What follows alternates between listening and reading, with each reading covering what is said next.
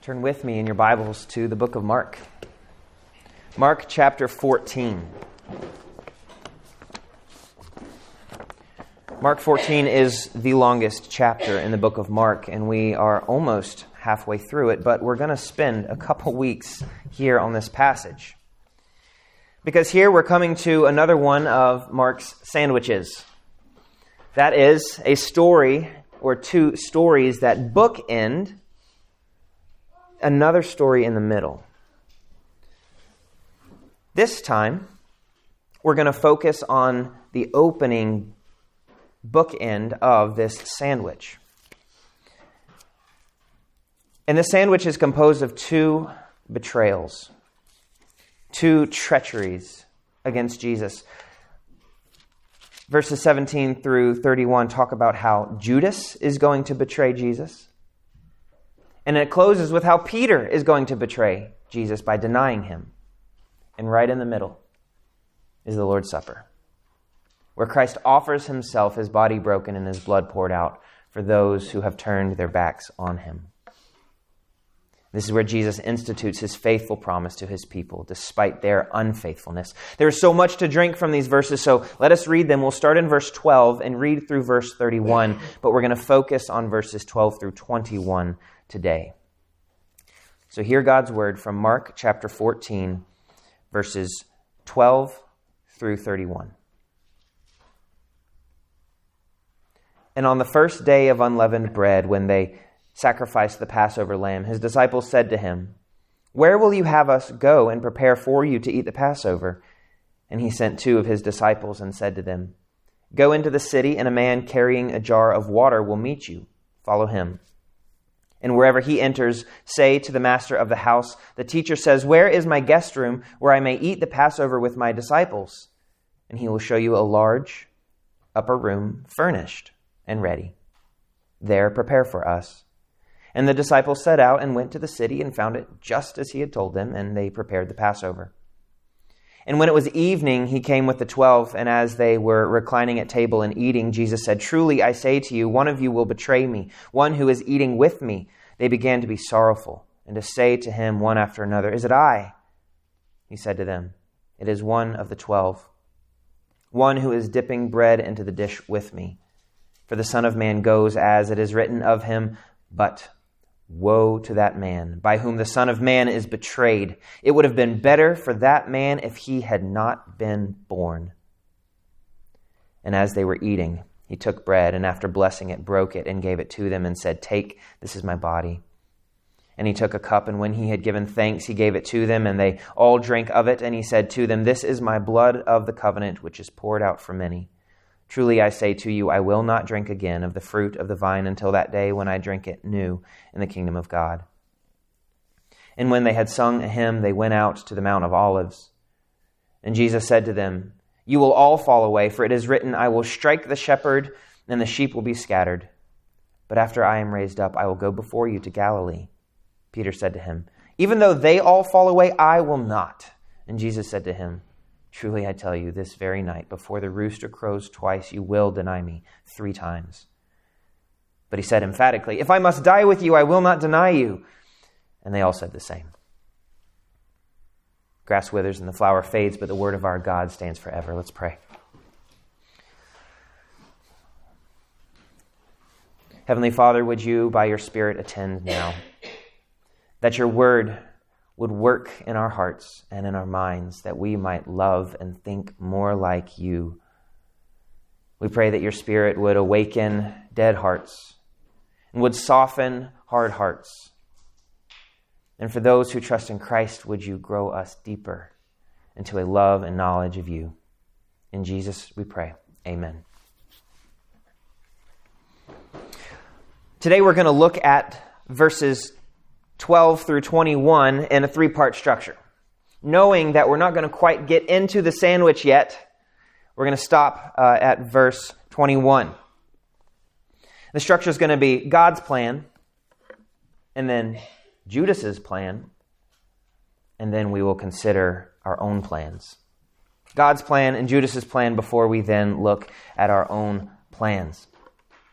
God's plan comes from verses 12 through uh, verse 21 is kind of scattered throughout. There are two phrases in particular, in particular where Mark is highlighting for us that God has planned that this is going to happen. First of all, it is in verse 16 when it, Mark says that the disciples found it just as he had told them. And the other one is in verse 21 when Jesus says, as it is written of him. And we'll dig into these phrases here and understand how they prove that God has a plan that is at work even in the betrayal of Jesus. In verse 16, Mark says that they found it just as he had told them. Here we find another case where Jesus had told the disciples, Go into the city and you're going to find all these details lined up. And they found it just as he had told them. The last time he did this was in chapter 11 when he was about to enter on a colt into Jerusalem. As he was about to engage in the triumphal approach to Jerusalem, he had sent his disciples in and said, You will find these details, a colt tied here. Tell the owner this. And that is very similar. It's a parallel to what's going on here. Here, Jesus sends two of his disciples into the city and he tells them, Listen to these details. There's going to be a man carrying a jar of water. That was a rare sight because women typically, it was typically their job in that culture to carry the water. So this would be a uh, probably a very lowly man, potentially a slave. And so the disciples are then to engage with this man carrying a jar of water, and they should follow him. Okay, can you imagine walking into a city with your friend and finding somebody and then just sneakily following him? You'd be afraid you might get caught. And Jesus says, Follow him to the place where he goes and go to that house and talk to the owner of the house because the owner has a large upper room ready furnished. These details are quite small. Jesus even knows that there's going to be furniture in the room. And the owner will know what to do when the teacher, as he is called, when the, dis- the teacher's disciples come to him and they found it just as Jesus had told them. Now, notice the disciples are the ones who come to Jesus and say, How can we prepare to eat the Passover with you? So they are they're uh, anticipating and they go to prepare. And Jesus, though, he is already ahead of them. He has already prepared for them to prepare. It's likely that he made arrangements through a prior conversation with the owner of the house. But even if he hadn't, it's his supernatural knowledge that the Father had revealed to him that helps him know this is the plan, here's how we're going to move forward. Jesus is in control of this situation, and he has a plan, and all the details are exactly aligned with his plan as he heads toward his sacrificial death. And it's not as if Jesus only had this one thing planned out and the triumphal entry planned out and the rest he was just figuring out as he went. No, let, us trace it back. Christ's death, as we're about to encounter, was placed in the context of the Passover. And the Passover is the, the celebration of the sacrifice of the Lamb. Specifically, the Lord's Supper here was placed on the night that it was culturally expected that the lamb would be sacrificed in preparation for the Passover, to highlight that Jesus is the sacrificial lamb that saves all those who hide in his blood. And then the disciples wanted to prepare for this meal with Jesus, but Jesus had already made arrangements before that, just as he had made arrangements uh, as he came into Jerusalem. And even his journey toward Jerusalem shows that he was thinking ahead. In his ministry, he was going to the place where he knew he was going to die. And along the way, there was the blind man who cried out, Have mercy on me, son of David. He knew that this would be said. He knew that it would be, create this conflict. The son of David, the king, coming to Jerusalem, there's going to be a conflict with those who claim authority in Jerusalem. Jesus had this all planned out the whole time. Because along the way, he had predicted no less than three times that he was going to die and be raised. And even before this, the plan included his incarnation as he came, was born a man in Bethlehem of the, of the tribe of Judah. This is the one who was in the beginning with God. And God the Father and God the Son had covenanted to save sinful humans and to redeem them from the due curse of wrath and sin. We call this the covenant of redemption. Because from eternity past, God knew what he was going to do. It's not a figure it out as you go. God is not calling audibles along the way. This isn't a plan made, an agreement among the Trinity, especially between the Father and the Son, that the Son would come to earth and accomplish redemption for lost souls, for God's children. And he willingly made himself nothing, we read in Philippians 2. This includes the awful death which awaits him in this very scene. He made himself nothing. He became human. He humbled himself to the point of death, even death on a cross. And you know, in other places, he prayed that the Father's will would be done. What will? It's this will, the covenant of redemption. That those who are lost would be brought near and would be saved. And he talked about accomplishing all that he had come to do. Jesus knew he had a plan. He knew he had a mission. And he was in control of all the details along the way. Because even as a boy in the temple, what was he about? His father's business. He knew he had a job. You can see it as early as Genesis 3:15. It proves that this plan was set in motion far in advance when the seed of the woman is said to crush the head of the serpent. And here is the seed of the woman, Jesus Christ, about to do that very thing. And it was even before Genesis 3 that this plan was set in motion because Ephesians 1 reminds us that God knew all this even before the foundation of the world when Paul writes, He chose us in Christ before the foundation of the world in love, he predestined us for adoption to himself as sons through Jesus Christ, according to the purpose of his will. His will has been working eternally for this eternal plan. And we're not supposed to be in awe of this specific detail of the man carrying the jar of water, as we are supposed to be in awe of the architect of the plan. What a great eternal God who could have cut ties with the sinful people, but who loved and chose and knew and acted on behalf of his children, for you and for me, before we even knew it. This proves that the man carrying a jar of water and the furniture in the upper room these small details were a part of God's eternal plan of redemption. You can see these tiny details and see the magnificent magnificence of our all-powerful, all-knowing, almighty God. So the disciples found it just as he had told them. Now, as he's talking with Judas in the second part of our passage, Jesus says, So the Son of Man goes as it is written of him, verse 21, as it is written of him. Well, how does it go for the Son of Man as it is written of him? He's already told us he's going to be mocked. He's going to be ridiculed. He's going to be killed. And that is exactly how it goes of the Son of Man. And Jesus speaks specifically of the betrayal against him, the forsaking that he receives from a traitor. And when Jesus says, it is written, he's of course referring to the Old Testament which tells us this about Jesus' betrayal. You see in Psalm 41, there's going to be a plotting. Psalm 41, verses 7 and 9 say this All who hate me whisper together about me. Doesn't that sound like the Sanhedrin figuring out how to destroy Jesus? All who hate me whisper together about me. They imagine the worst for me. They say, A deadly thing is poured out on him. He will not rise again from where he lies. And listen to this even my close friend in whom I trusted, who ate my bread, has lifted his heel against me. That is what it was written of the Son of Man.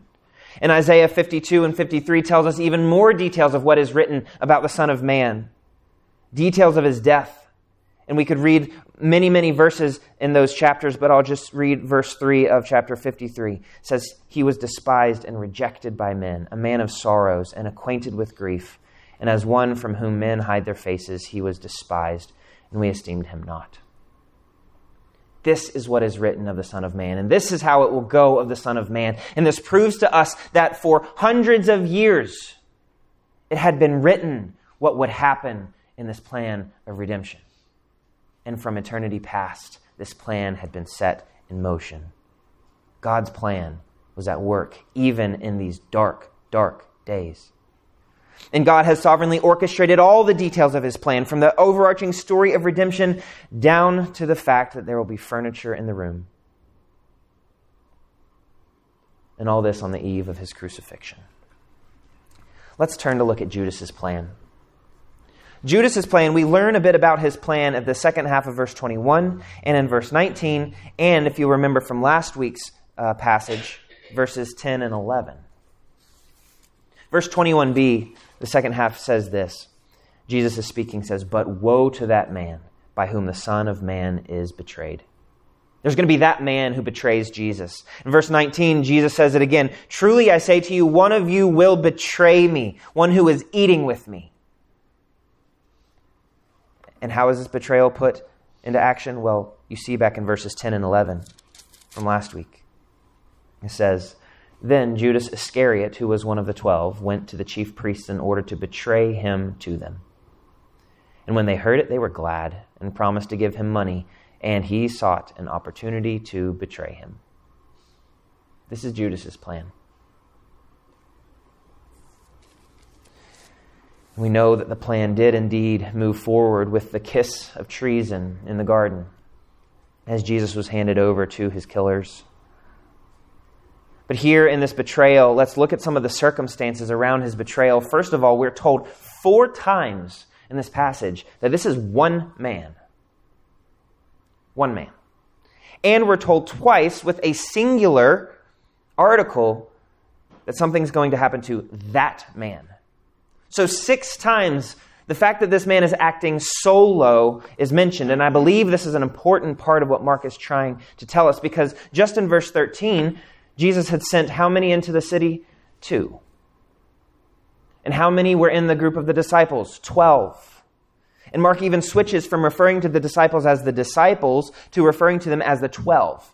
And sure enough, the word 12 is a common reference, a common word used to describe the disciples. But Mark does switch to use the number to remind you that this is, this is the group that Christ has called together, the foundation of the church, the church leadership. And they are to work together. Because originally in chapter 6, when Jesus first sent them out, he didn't send them out one by one, he sent them out two by two. And in our passage again, Judas is described as one of the twelve. The contrast is set that he is separating himself in his singularity. And he operates in rejection of the 12, in rejection of the apostles, in rejection of this church structure and accountability that God had given to be the foundation of the church. And he operates in opposition to Jesus himself. So he is opposed both to Jesus and to the fellowship of the church. And so, just a sidebar, a brief application for us. I think we should be afraid if we find ourselves acting alone, apart from the community of saints, without accountability, rejecting the gifts of godly wisdom and pastoral shepherding. There are no lone wolves in the disciples of Jesus. We all need the protection and the wisdom of the church. And another circumstance of this betrayal, besides Judas acting by himself, is the fact that he actively sought it out himself. It's not as if the religious leaders came to him and said, Hey, we've got a plan. Will you help us? No, he sought the religious leaders out.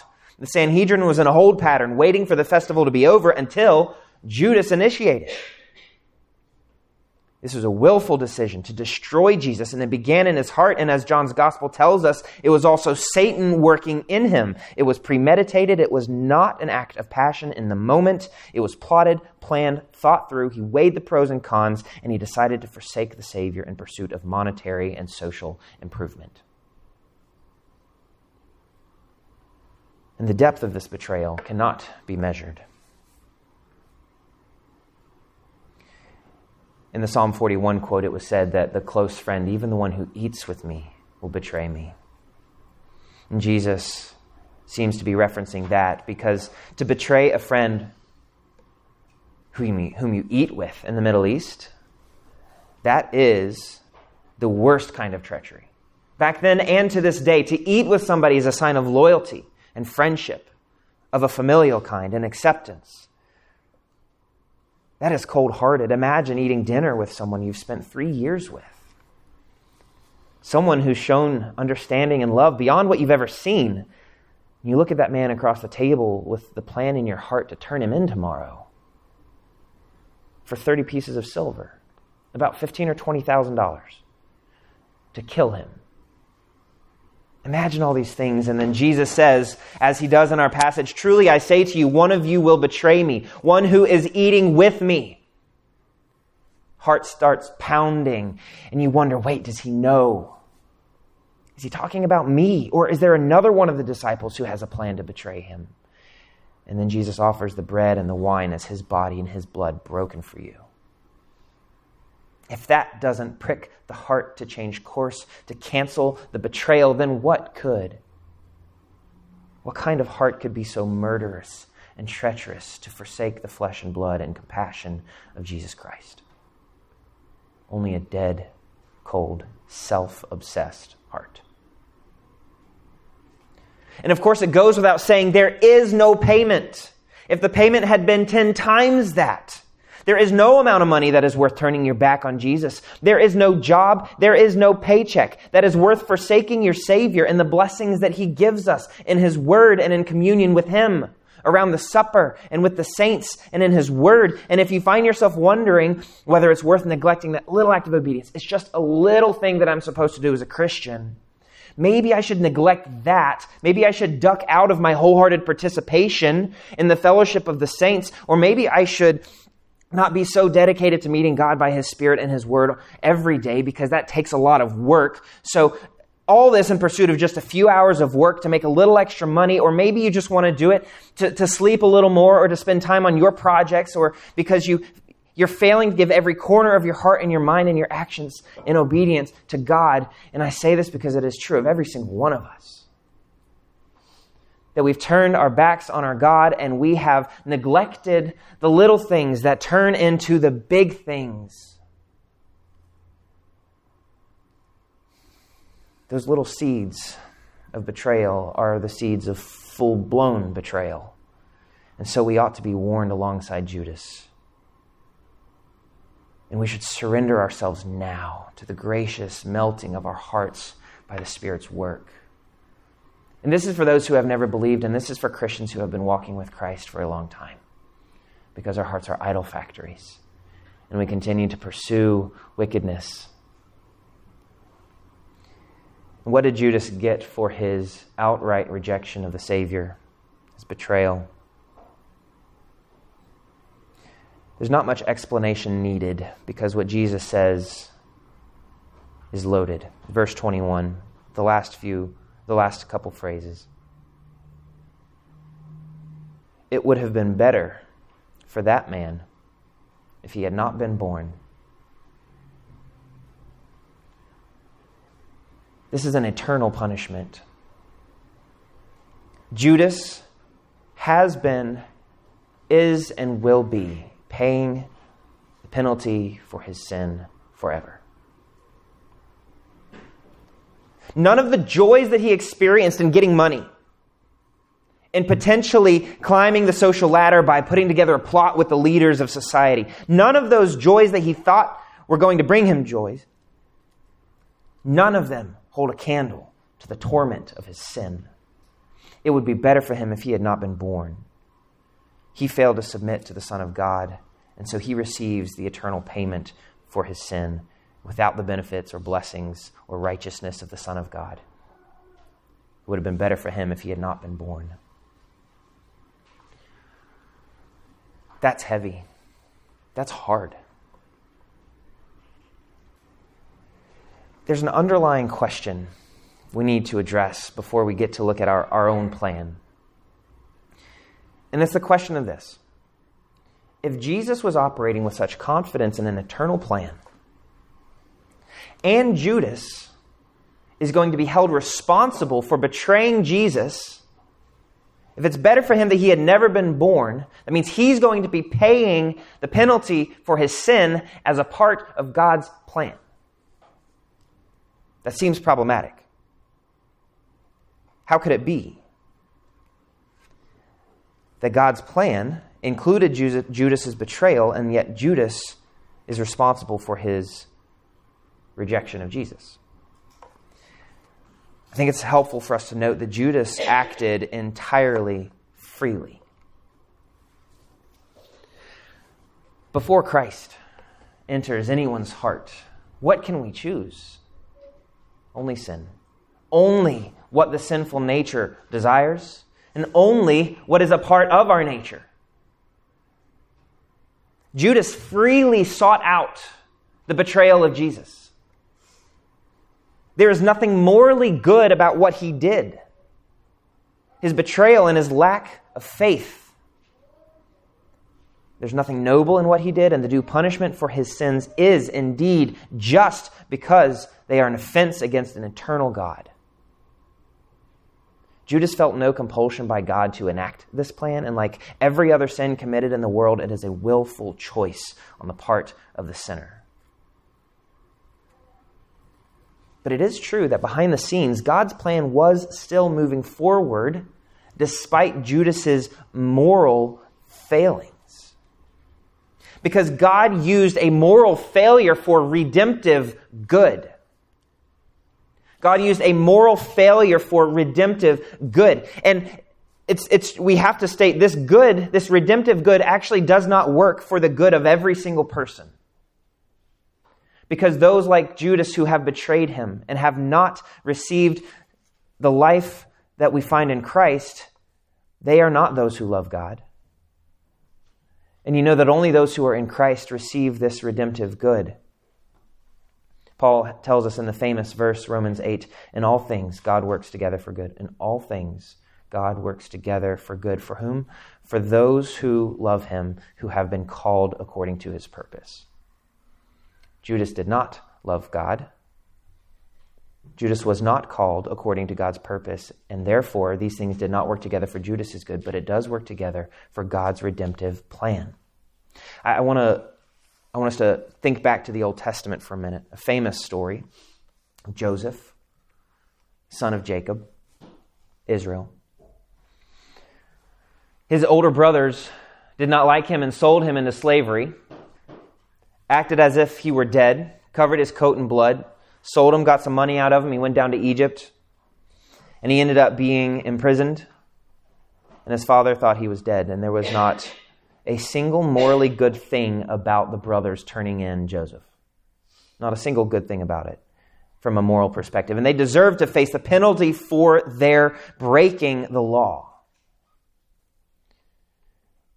But many of you know how the story goes. They came to Egypt. The brothers came to Egypt at a time of famine, and Egypt alone had food. And they found their forsaken brother Joseph, whom they had sold, who, who was good as dead to them. And he had great power and great authority. And what Joseph said to them, as they were shaking before him because he had the power to kill them for what they had done to him,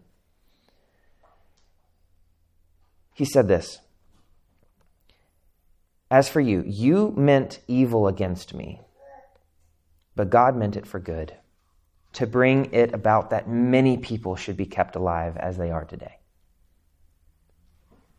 Did you catch that? What the brothers meant for evil, the betrayal of Joseph, God meant it for good to bring about that many people should have life. So in Jesus, when Satan and Judas and the religious leaders are getting together and they are betraying God, there is Jesus, there is nothing morally good about that.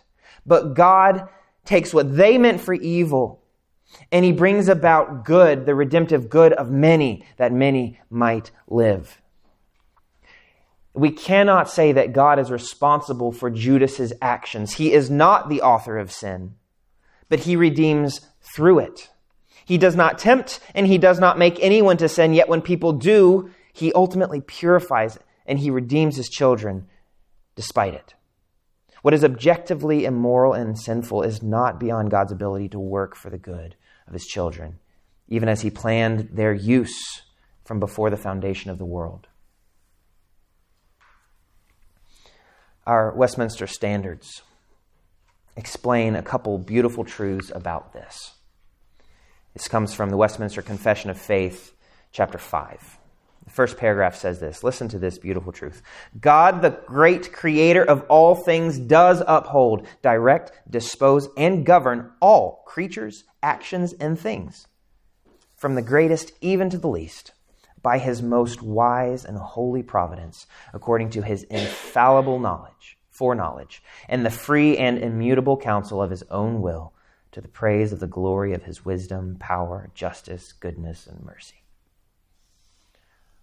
our God is at work and he uses everything to the praise of his glory. We also see in paragraph 3 that God, in his ordinary providence, makes use of many means. Yet he is free to work without means, above means, and against means at his pleasure. And here in verse, in, excuse me, in uh, paragraph 4, it says, The almighty power and unsearchable wisdom and infinite goodness of God so far manifest themselves in his providence that it extends itself even to the first fall. It says, God was even in control as man fell. And as all other, other sins of angels and men, that not just by barely permitting it, not just by a bare permission, but such as has joined with it a most wise and powerful bounding. God is working with all means to order and govern them in manifold ways to his own glory and ends. And here's the important line for us yes, God is in control, but even so, as the sinfulness proceeds only from the, create, from the creature, that is, Judas alone was the one who sinned in this moment. God did not sin in the betrayal of Jesus. When you and I sin, it is not God who is making us sin. We are sinning. Therefore, the sinfulness proceeds only from the creature and not from God, who is most holy and righteous. And so he cannot be the author or approver of sin.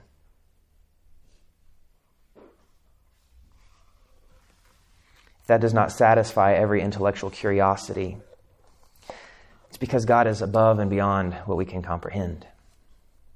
That the way that God works, even alongside the choice that men make to sin, may not make sense to us ever.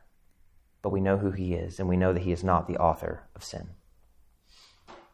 So, as we have seen now God's plan in action, and we have seen Judas's plan in action, and somehow how God is sovereign over all that, we must examine our own hearts and our own lives and figure out what is our plan. What is your plan? You get that question a lot as you graduate high school and as you graduate college. What's your plan? What are you going to do? Where are you going to go? What are you going to live? Where are you going to live? We have to remember, though, that we all start as traitors. Every single one of our plans starts selfish. Every single one of us is eager to betray Jesus for our own gain. And we do it through prodigal son type recklessness and selfishness and blatant disregard for the Father. And what we miss sometimes is that often we can use our good deeds to betray Jesus. Our plan can look like we're going to follow all the rules and do the right things, but we don't realize that in putting our faith in doing the right thing, we are saying we don't need what Jesus has to offer, and therefore we betray our Savior and say, it's still up to me. And you're still building your kingdom to earn your self approval, whether from man or from God. The, real, the reality is, on our own, our hearts are corrupt. They are idol factories and they are desperately wicked. We all, like sheep, have gone astray. Each one of us has turned to his own way. And Paul lays it out even more in Romans 3 when he says, As it is written, no one is righteous. No, not one. No one understands. No one seeks for God. All have turned aside. Together they have become worthless. No one does good. He keeps going. Not even one. Their feet are swift to shed blood, and their paths are ruin and misery. There is no fear of God before their eyes. To, to the unbelievers, to all of us before we were in Christ, we maintain that opposition to God at all costs because that is our nature and we cannot help but push against God. But once the Spirit enters and gives life so that someone can then trust in Christ, and place their faith in Christ, they no longer have to do what sin and what gut longings tell you to do and what the world directs you to do because you're governed by the good Savior in the moment when the Spirit enters.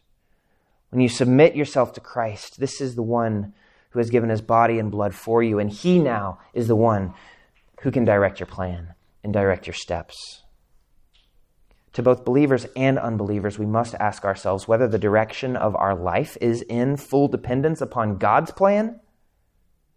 If we, if we operate with a grateful posture in cheerful days and in challenging days, would you say that your heart is defined by gratitude? Or by discontentment and wanting to move forward to the next thing and get the next thing? Are you so eager that your plan might turn into these bounties that you've been seeking that you get frustrated when you're not if you lack patience, if you lack contentment? You are driven by your plan. And I say that because it is in so many ways true of me. Or is our default to say, Thank you, Lord, for where I am, for what I have, for what you are doing. When it is hard, you are teaching me. And the faith that you are growing in me right now is worth far more than 30 pieces of silver. Examine your own heart of betrayal against Jesus. Yes, you, and I'm not talking to the person beside you, I'm talking to you. We are the mocking voices that call out among the scoffers. When Jesus hung upon that cross, we are the ones who turn our back on him, who have forsaken our Savior and failed to obey. We have betrayed him in the deepest, darkest, coldest of dead hearts, but it is not too late for you and for me. It is exactly ones like you who are pardoned by Jesus' sacrifice, whom Jesus loves, whom he broke his body and poured out his blood for. And you too can receive it. Come, if you dare to come alongside a wretched sinner like me and the others in this room, come to this Jesus who died in our place he was pierced for our transgressions and he was crushed for our iniquities. Upon him was the chastisement that brought us peace. And with his wounds we are healed. How do you get that? To trust that he's enough. We call this looking to him in faith. Receive and rest upon him. Receive what he's earned and rest in his own merit. So then, our charge for every single one of us today is to get in Christ and to stay in Christ. Don't just get near him like Judas was. Don't just know a lot about him and use him to try to climb the ladder. Get into Christ. Be swept over by the change that comes from the Spirit's regenerative work. Surrender your allegiance to the old ways and find freedom, the loosing of bonds and chains, the enlivening of your will by getting into Jesus, by trusting Him by admitting you can't do it and that He's done it all. On our own, without Him, it would be better if we had not been born. For anyone who is not in Christ, it would be better if you had not been born. But once you look to Christ in faith, you're going to receive life beyond anything you could ever ask or imagine.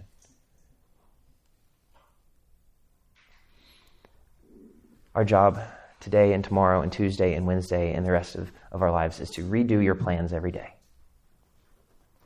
Redo your plans every day. Because every time something comes up that you don't expect, rather than pushing back against it with a grudge in your heart, say, Lord, what are you reminding me of? Are you reminding me that your plan is to redeem me and to sanctify me, to make me love what is holy even through this trial? God's plan is at work and God's plan will prevail. Some of you are there. Some of you, not perfectly, none of us is there perfectly, right? But, but some of you have walked with God long enough that you know this is really hard right now, but I'm going to say, Praise God. I'm going to say, Thank you, Lord, as your house is destroyed. You can say with sincerity, God is good all the time. And all the time, God is good. And the more that we as believers grow in this mindset and this dependence upon Him, the sweeter this way of living is. There's freedom in that. There's freedom in trusting and leaning on Christ.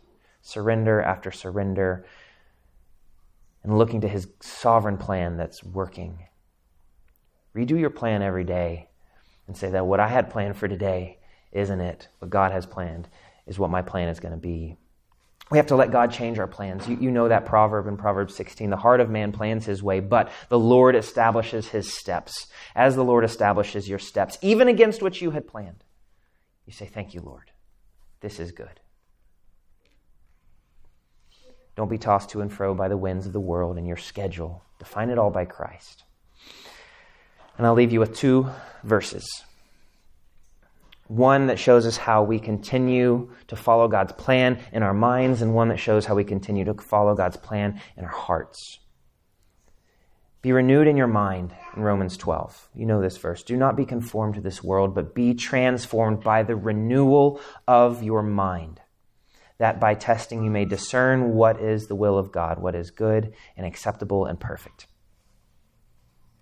This is describing a head, a Christian mind that absorbs the truth of Scripture and of theological talk and of testimonies of God's work in Christians' lives and stories of what God is doing. And this is a mind that thinks critically about the worldliness around us and shuns the lies of Satan and doesn't dance with half truths of the world's religions and with the unreligions of the world. This is a mind that is set on things above, filled with awe at what Christ has done that digs deeper into Scripture to more today than yesterday with a willingness to learn and to be corrected and to grow. That's what it means to be transformed by the renewing of your mind. That's what it means to surrender your plans to God with your mind. And we also surrender our plans to God with our hearts. As opposed to the cold, dead heart that we all once had. Listen to how David, a man after God's own heart, mind you, listen to how David describes his heart in Psalm 37. He says, Delight yourself in the Lord, and He will give you the desires of your heart. Commit your ways to the Lord, trust in Him, and He will act. Our job then is to love what God loves and to delight in what He delights in. And when we see ourselves loving something that is sinful and worldly and against what God has designed, we actively root it out. You are not slave to your lusts and your loves. The Spirit works in you to give you new desires. And it becomes a life without fear, a life without anxious grabbing onto anything that you can hold on to. This is a life of joy and gratitude because little by little the Holy Spirit erodes those old loves. Sometimes He comes in big waves and takes out the old loves so that we love what God loves, what is good and sincere and true and eternal. Is a life of delight and the one source of good, the Lord Himself. Would that be our plan? God's plan to become more like Christ every day. Let's pray.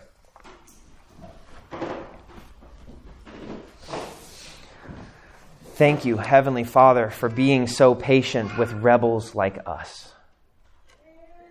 We are so undeserving, yet you invite us in grace not to come and be better, not to come and earn your favor, but to come and receive and to rest upon what Christ has done. We pray that you would renew our minds. We pray that you would fill our hearts, that we might think your thoughts and love the things that you love to the glory of Christ. In his name we pray. Amen.